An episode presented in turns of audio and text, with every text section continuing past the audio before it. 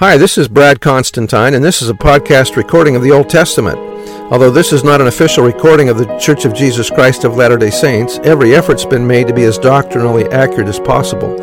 I'll be using for the text the Joseph Smith translation of the Old Testament, along with many commentaries from general authorities of the Church, BYU professors, Bible scholars, and others. This format will be very detailed, and so if you want a deep analysis of the Old Testament, you come to the right place. Thanks for your attendance. Hello, and welcome back to the Old Testament podcast. Today's episode Exodus 39. Doesn't that sound exciting? Anyway, this is about the clothing that the priests would wear. It's also the finishing up of the ta- of the tabernacle. So let's read this. Verse 1 And of the blue and purple and scarlet they made clo- cloths, Hebrew officiating garments of service, to do service in the holy place, and made the holy garments of Aaron as the Lord commanded Moses. And he made the ephod, which is a special apron of gold, blue, and purple, and scarlet, and fine twined linen. And they did beat the gold into thin plates, and cut it into wires or threads to work it in the blue, and in the purple, and in the scarlet, and in the fine linen with cunning work or skilful design. They made shoulder pieces for it to couple it together. By the two edges was it coupled together. And the curious or skilfully woven band girdle of, the, of his ephod that was upon it was of the same, according to the work thereof, of gold, blue, and purple, and scarlet, and fine twined linen, as the Lord commanded Moses. And they wrought onyx stones enclosed in ouches or settings of gold, graven as signets are graven with the names of the children of Israel. And he put them on the shoulders of the ephod, that they should be stones for a memorial to the children of Israel, as the Lord commanded Moses. And he made the breastplate of cunning work, like the work of the ephod of gold, blue, and purple, and scarlet, and fine twined linen. It was four square. They made the breastplate double. A span was the length thereof, and a span the breadth thereof, being doubled.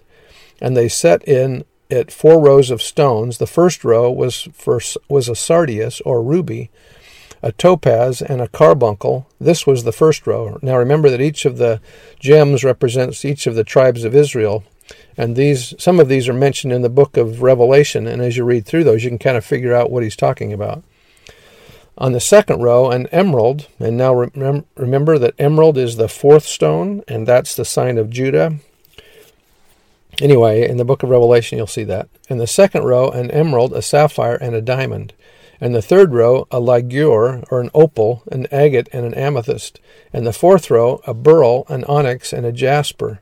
They were enclosed in ouches of gold in their enclosings, and the stones were according to the names of the children of Israel, twelve according to their num- to their names, like the engravings of a signet, every one with his name according to the twelve tribes. And they made upon the breastplate chains at the ends of wreathen work, or intertwined cords of pure gold. And they made two ouches of gold and two gold rings, and put the two rings in the two ends of the breastplate. And they put the two wreathen chains of gold in the two rings on the ends of the breastplate, and the two ends of the two wreathen chains they fastened in the two ouches and put them on the shoulder pieces of the ephod before it. And they made two rings of gold and put them in the two ends of the breastplate upon the border of the of it which was on the side of the ephod inward. And they made two other other golden rings and put them on the other on the two sides of the ephod underneath, toward the forepart of it, over against the other coupling thereof above the curious girdle of the ephod. And they did bind the breastplate by his rings unto the rings of the ephod was a, was a lace of blue, that it might be above the curious girdle of the ephod, and that the breastplate might not be loosed from the ephod as the Lord commanded Moses. And he made the robe of the ephod of, of woven work all of blue. And there was a hole in the midst of the robe as the hole of an habergeon, or garment of mail, with a, a band round about the hole that it should not rend.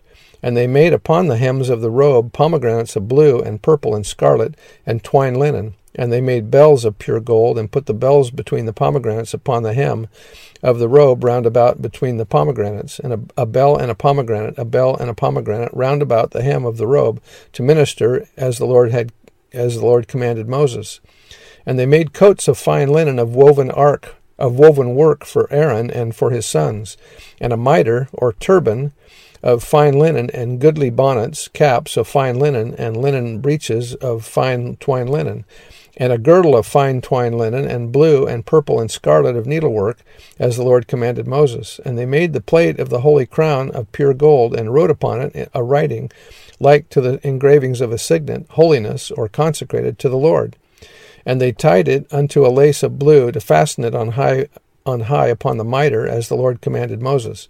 Thus was all the work of the tabernacle of the tent of the congregation finished, and the children of Israel did according to all the Lord commanded Moses, so they so did they. And they brought the tabernacle unto Moses, the tent, and all his furniture, or its implements, his taches, his boards, his bars, and his pillars, and his sockets. And the covering of ram's skins dyed red, and the covering of badger's skin, probably porpoise skin, or, or, or seal skin, waterproof, and the veil of the covering, or screening veil, the ark of the testimony, and the staves thereof, and the mercy seat, the table and all the vessels thereof, and the shewbread, the bread of the, of the presence, the pure candlestick with the lamps thereof, even with the lamps to be set in order, and all the vessels thereof, and the oil for light. And the golden altar, and the anointing oil, and the sweet incense, and the hanging or screen for the opening, for the tabernacle door, the brazen altar and his grate of brass, his staves and all his vessels, the laver and his foot, or its base, the hangings of the court, his pillars and his sockets, and the hanging for the court gate, his cords and his pins, and all the vessels of the service of the tabernacle for the tent of the congregation, the, clo- the clothes of service to do service in the holy place, and the holy garments for Aaron the priest, and his sons' garments to minister in the priest's office. According to all the Lord commanded Moses, so the children of Israel made all the work. And Moses did look upon all the work, and behold, they had done it as the Lord had commanded, even as, as they had done it. And Moses blessed them. So that's the end of chapter 39, and uh, come back tomorrow and you'll see the last chapter of Exodus, chapter 40. See you then. Bye.